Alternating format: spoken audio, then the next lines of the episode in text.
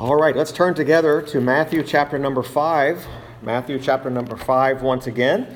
And we'll be looking this evening at verses 21 through 26. Matthew chapter number 5, verses 21 through 26. And we're going to be considering a, a, main subject tonight, but we're going to get into a number of different things. But I've entitled tonight's message Teachings on Anger. Teachings on Anger.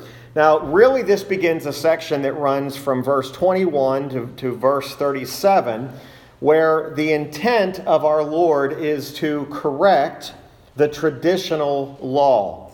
And by the traditional law, of course, we mean the law that had become uh, what was used uh, to pretty much determine um, all of the actions uh, of the residents there.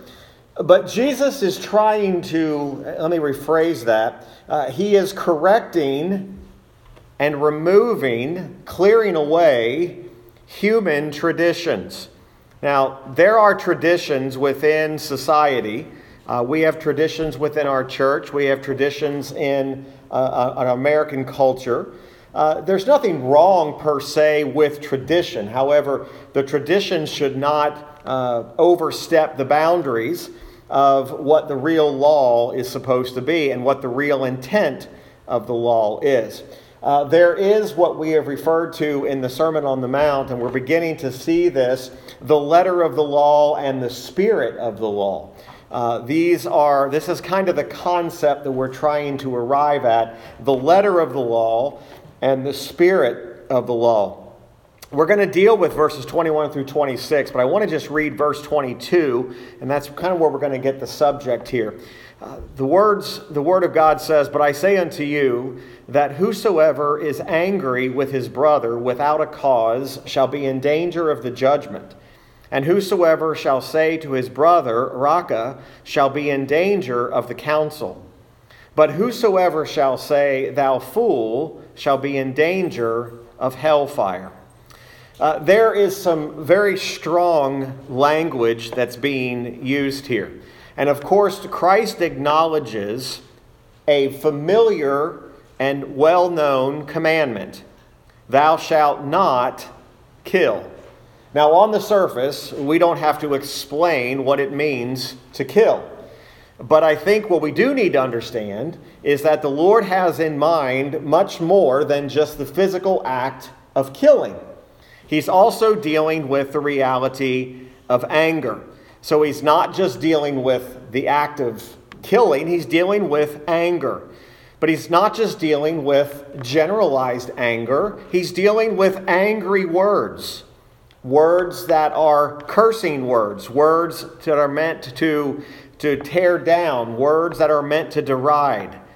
Uh, they are what's known as killing words things that are meant to hurt, things that are meant to wound. Uh, we also know that, scripturally speaking, that the passion of anger uh, is being also forbidden under this command, "Thou shalt not kill."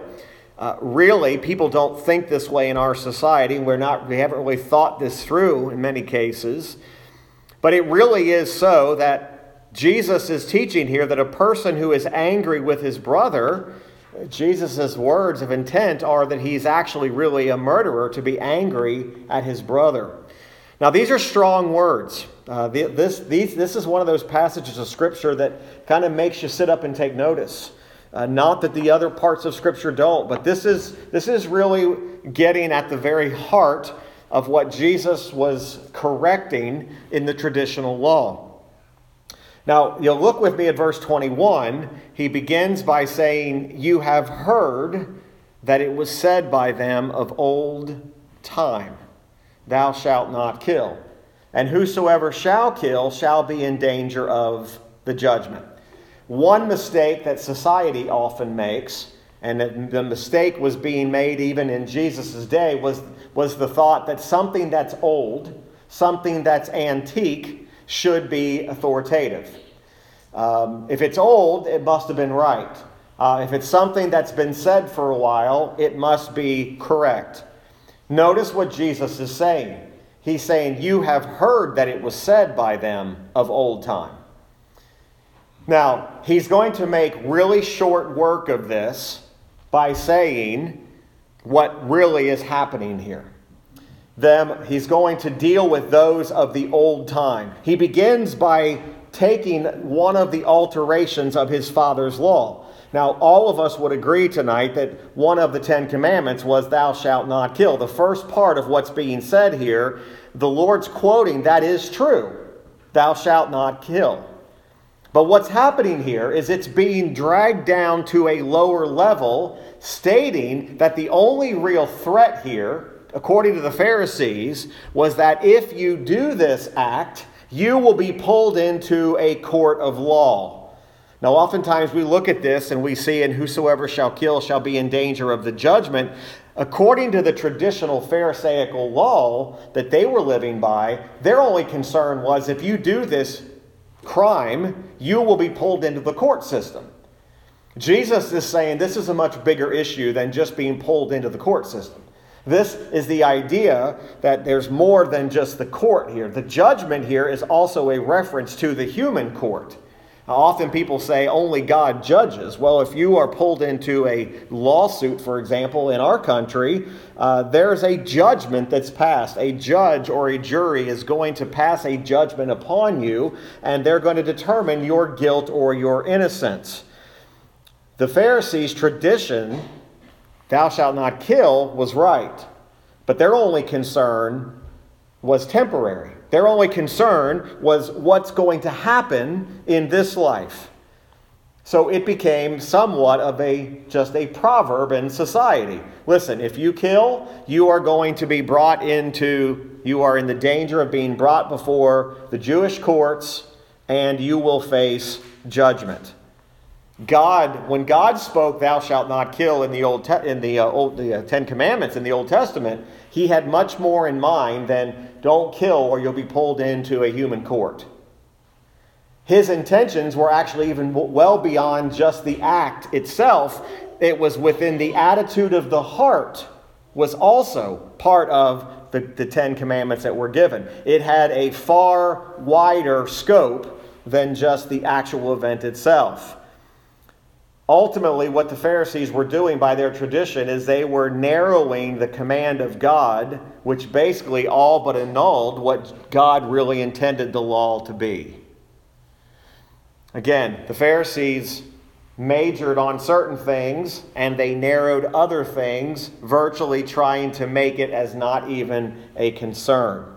So, to narrow a command or to narrow one of God's precepts or principles is, in essence, to attempt to annul it, to make it of no enforcement.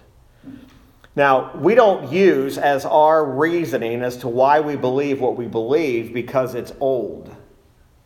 It, it, it's, it's not because the, God's commands are old that makes it right. It's not that it's not because it's, it's uh, dated. But the truth the truth is the reasoning behind why Christ is correcting these human traditions. So you see, verse 21 says, Here's what you've heard. Now, here's where Jesus corrects it. But I say unto you, okay, so he's given us what you've heard.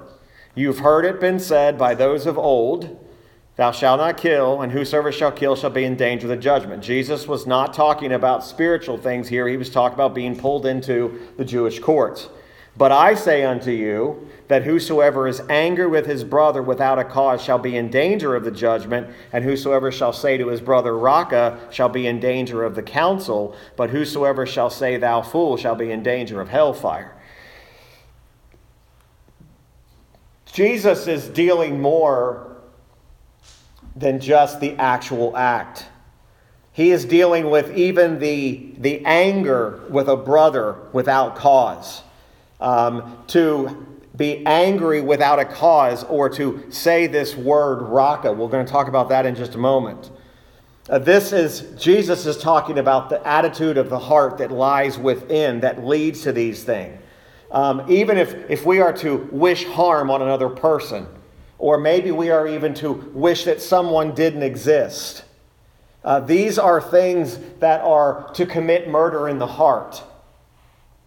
Jesus has got more than just the physical act. He has this, he mentions it with this anger without cause. And, and that's, he's saying that's what the law actually is. This is forbidden by the command which says, Thou shalt not kill. Unjust anger is to kill even in our intent.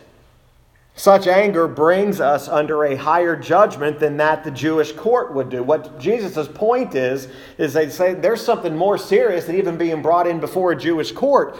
It's being brought before the court of God. And he's saying that he's whoever is angry with his brother without a cause is in danger of that judgment.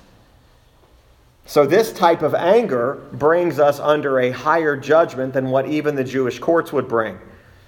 Now, what Jesus is doing here is he's taking notice and making a point of dealing with the emotions that spring out of hatred. And he's calling men into account and calling the angry feelings a murderous deed. Words are coming under the condemnation. Under the traditional Pharisaical idea, words and the heart don't really matter, it's just the actual act. So, what is Jesus telling us? A man will be judged for what he says to his brother. A man will be judged for what he thinks about his brother. To call a man Raca is to call a man a worthless person. It is to kill him and his reputation. It's to say to him, You're a fool.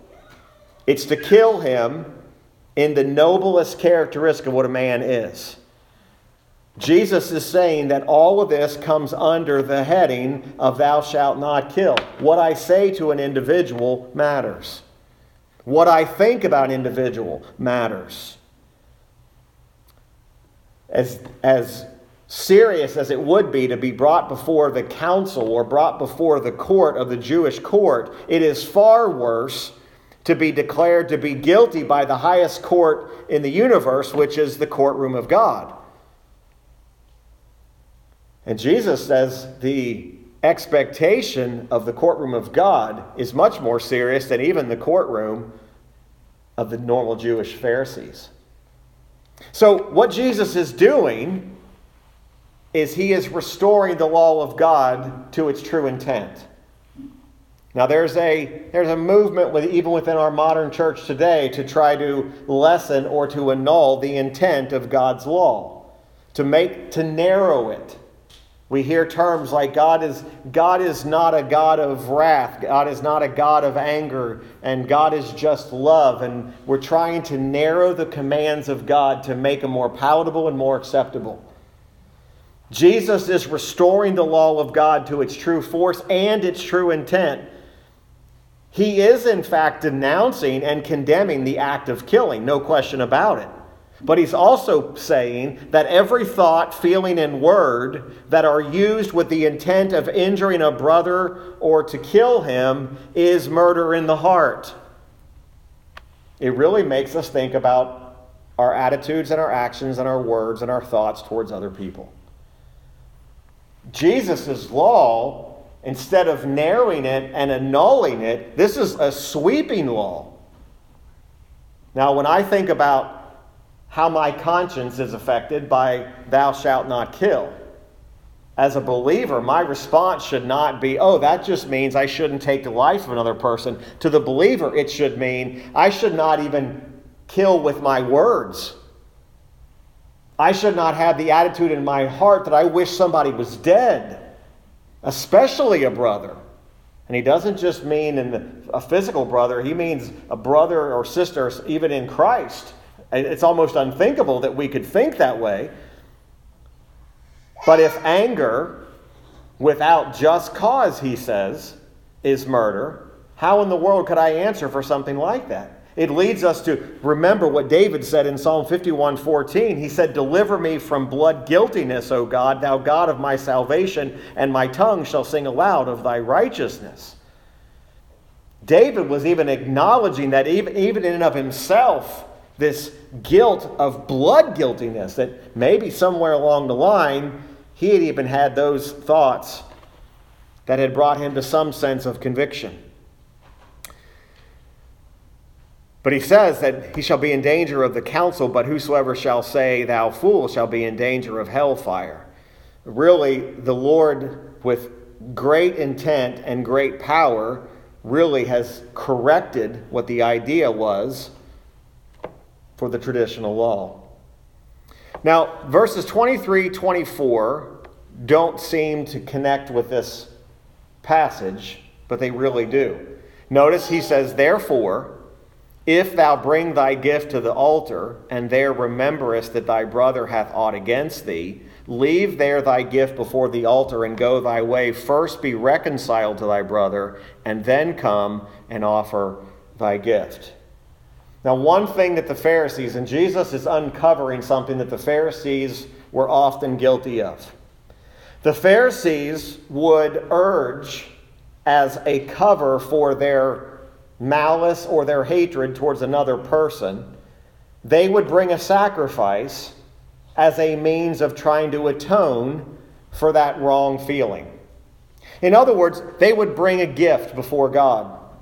And they would, with their hope and their intent was, is that God would be pleased with the offering and he would ignore the attitude of their heart. In other words, I'm just going to appease God by bringing him something. But Jesus is saying the exact opposite. He says, Leave there thy gift before the altar and go thy way. First be reconciled to thy brother in verse 24. Now, why did Jesus say that? Because in verse 23, he says, Therefore, if thou bring thy gift to the altar, he's talking to the Pharisees who were guilty of doing this, and he knows that's what they do. They bring a gift before the altar to cover up the intent of their heart as a way of appeasing God. Jesus is saying, No, what should be happening instead, when you remember that your brother has something against you or you have something against them, you ought to leave the altar, leave the gift before the altar, go thy way, be reconciled to the brother, then come and offer the gift. We ought to worship God thoughtfully. That's the intent. And while we are worshiping God thoughtfully, if in the course of our worship, there's, some, there's a, such a practical application here. If in the course of our worship we remember that there's a brother who has something against us or we have something against them, we should stop that worship and go and seek reconciliation. In other words, our worship should not be used as a gift in place of reconciliation. Someone might say, "Well, I really I have I have a uh, an offense against another person. They have an offense against me. I'll just go to church. I'll offer my praise. I'll offer my worship before God." Jesus himself is saying, "Listen, if in the if in the thought time of your worship you remember that someone has something against you, you have something against them, you should stop your worship and go seek reconciliation first. That thought ought to stop us dead in our tracks. That's a the first thought about the murder in the heart and the anger, that stops us. But think about what Jesus is actually saying. He's saying, I would rather you have reconciliation with your brother than to sit and worship me until you get that matter taken care of. Remember, if we've wronged another, we should cease and go and hasten to seek reconciliation. It's only when we remember our wrongdoing and make reconciliation that we can even hope to be accepted before God. So, what is Jesus teaching? He's teaching the most important thing is not the offering being brought, the, fir- the most important thing is peace with man, and then acceptance with God. In other words, for us to be, for God to accept even our worship, we have to have peace with man. Now, again, sometimes I think we get into this place where we think these are such archaic, old thoughts. This is alive and well today. There are still people who have offenses against one another who've never settled them. There are people who come and they think by offering their worship that they're appeasing God and that reconciliation doesn't need to take place. When in fact, Jesus' own words are if in the middle of worship you remember you have an offense against someone and they have an offense against you, you should stop worshiping and go reconcile right now. It's, it's very powerful things. And see, the, the Pharisees just taught just bring a gift. That'll appease God. Just bring something, and that will appease Him he goes one step further. He talks about this peace with man, the reconciliation with man, acceptance with God. We make peace with our brother. Then we conclude our service towards the Father, and we'll do that with a proper heart and with a proper zeal. Really, by way of a direct application, this is simple, but I think it's powerful to think about it. We should desire peace, to be at peace with all men before we ever attempt to worship God. Because if I attempt to worship God when I'm not at peace with all men, I am presenting to God a worthless sacrifice. It's pretty strong words Jesus is using. Remember, he's correcting things. Notice these agreements continue. Verse 25 Agree with thine adversary quickly whiles thou art in the way with him. If we have an, a, a disagreement, if we have an offense against one another, the time to solve that is while we're together and do it quickly. The quicker you resolve the conflict, the less likely it is to grow into a bitterness. He says, agree with thine adversary. An adversary is an enemy. An adversary is someone who is against you, whilst thou art in the way with him, lest at any time the adversary deliver thee to the judge. He, Jesus has got now, he's got these, this courtroom drama playing out before us. He said, Agree with that adversary while you're still with him, lest at any time the adversary delivers you to the judge and the judge delivers you to the officer, and thou be cast into prison. Now he's starting to deal with even lawsuits. Every disagreement, we ought to be eager for peace, first and foremost. Honestly, the first thing we should seek after is reconciliation. We should seek reconciliation and leave off the strife before the strife ever truly gets a foothold. Listen, there may be times when something goes into a law system, it goes into the court of law. They ought to be seeking peaceful things, peaceful settlements. It, it, it, it, was the same in the Lord's days, and it's the same way now. You are much better off. this is practical, probably a little bit of a practical advice for all of us. You're better off to lose your rights and to get into the court system who's just going to take everything they can get from you. You know, sometimes we're so concerned about our rights that we allow the human court to be the final judge. Instead of simply saying, you know what, what does the Lord teach us? That we ought to agree with adversaries quickly.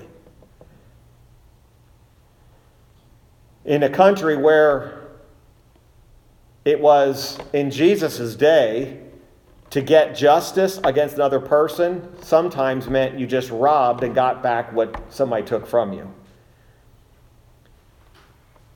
A settlement is much better than being dragged into a long lawsuit. What is, what, are, what is here? Jesus says, Verily I say unto thee, thou shalt by no means come out thence till thou hast paid the uttermost uttermost farthing. He's basically saying if you allow yourself to get into that court system, this is what he's talking about, they're going to take everything out, they're going to take everything away from you till you have nothing left. That's what he's saying. And he's saying you're much better to agree than you are to simply just let it go.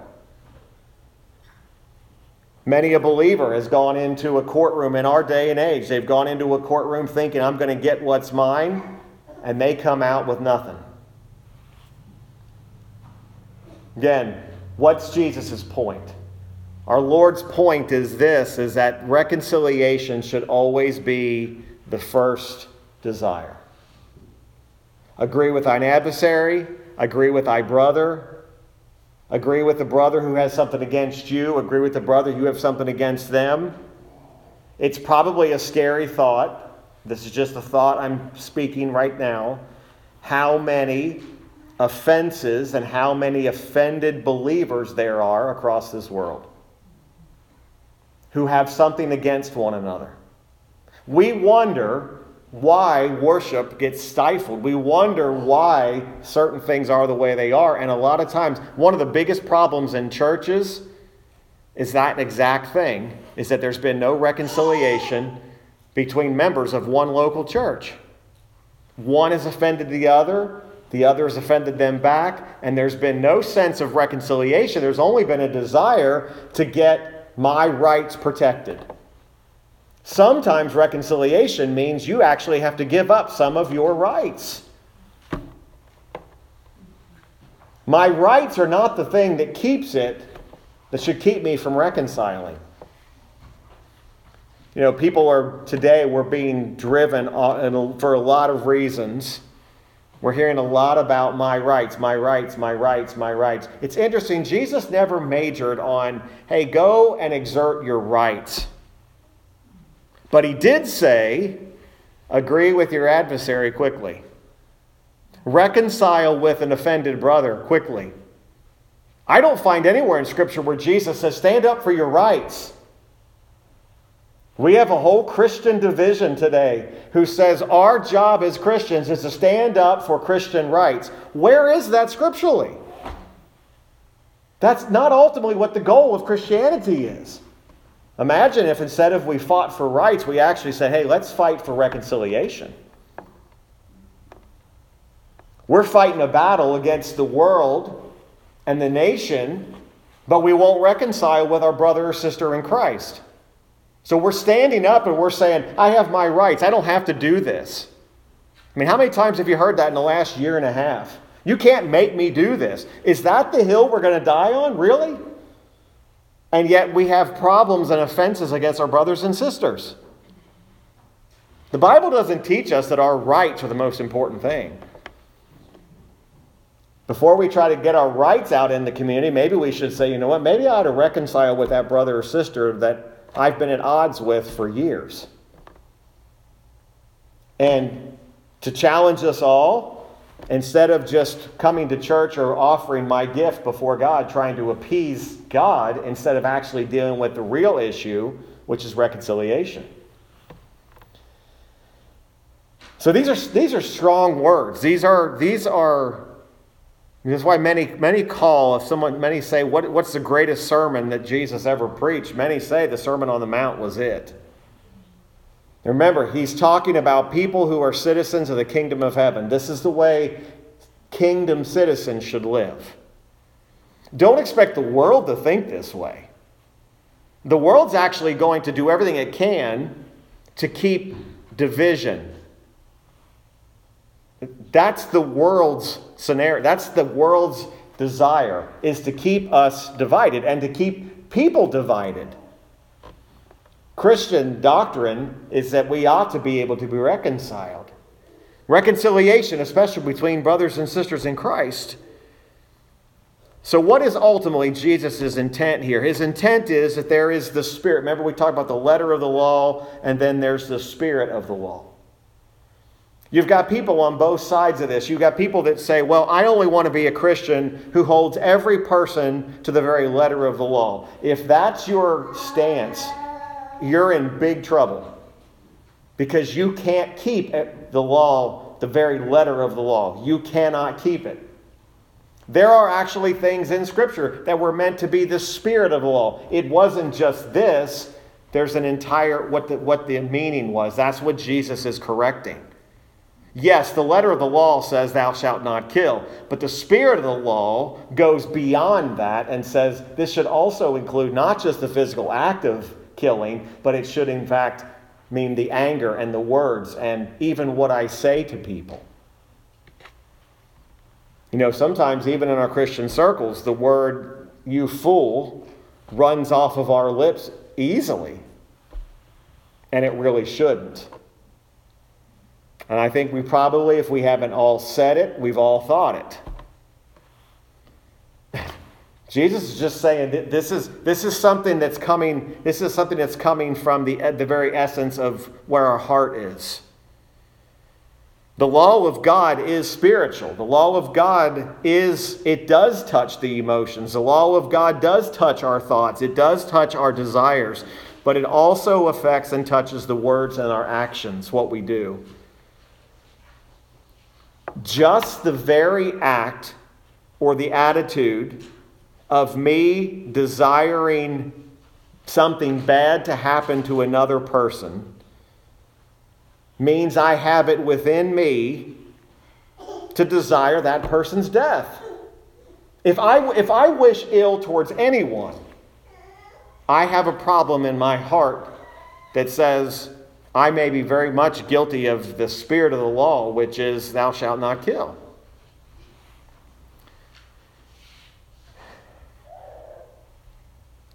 What is it to what is Jesus' intent? There is such thing as a murder in the heart.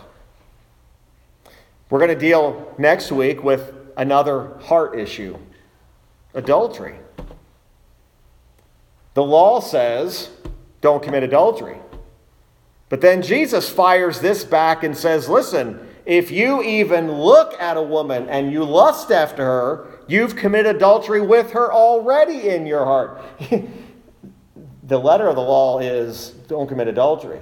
The spirit of the law, what Jesus corrects, is it even affects what you look at and how you look with the intent in which you look. And he says, if you look at that woman with lust in your heart, you're already guilty of adultery as if you'd committed the actual act. Killing's the same thing. So we could stand up here in our pride and our pomp and our circumstance, and say, well, I'm so glad I don't kill. I'm so glad I never committed adultery. And yet Jesus says, well, let me, let me just give you the, what the law really says. I'm not asking you if you actually took the life of someone else, but did you murder them with their reputation? Did you wish ill will on them? I'm not accusing you of saying you've actually committed what the act of adultery, what we'll talk about next week, but you've committed in your heart. You see, there's a common theme running through. There are problems in the heart. You can, you can put a law out there and say, Thou shalt not do these things, and man, in his, his, his pride, will say, Well, I can follow that. But then when Jesus says, Now here's the letter of the law, but I want you to understand this goes much deeper than just the surface. It's a matter of what our heart even intends. So, next week we'll look at verses 27 through 30. Lots to chew on tonight, lots to think about and consider about these teachings on anger. I would encourage you, uh, even this week, go back and read it again. Uh, there's things I didn't even cover tonight that we could probably talk about. But I hope we'll think on these truths and think about uh, what Jesus was intending with this.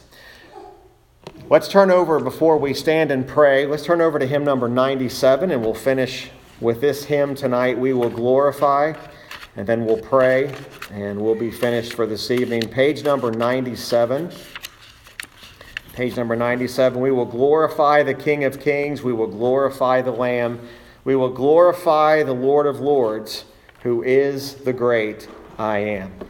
Hymn number 197.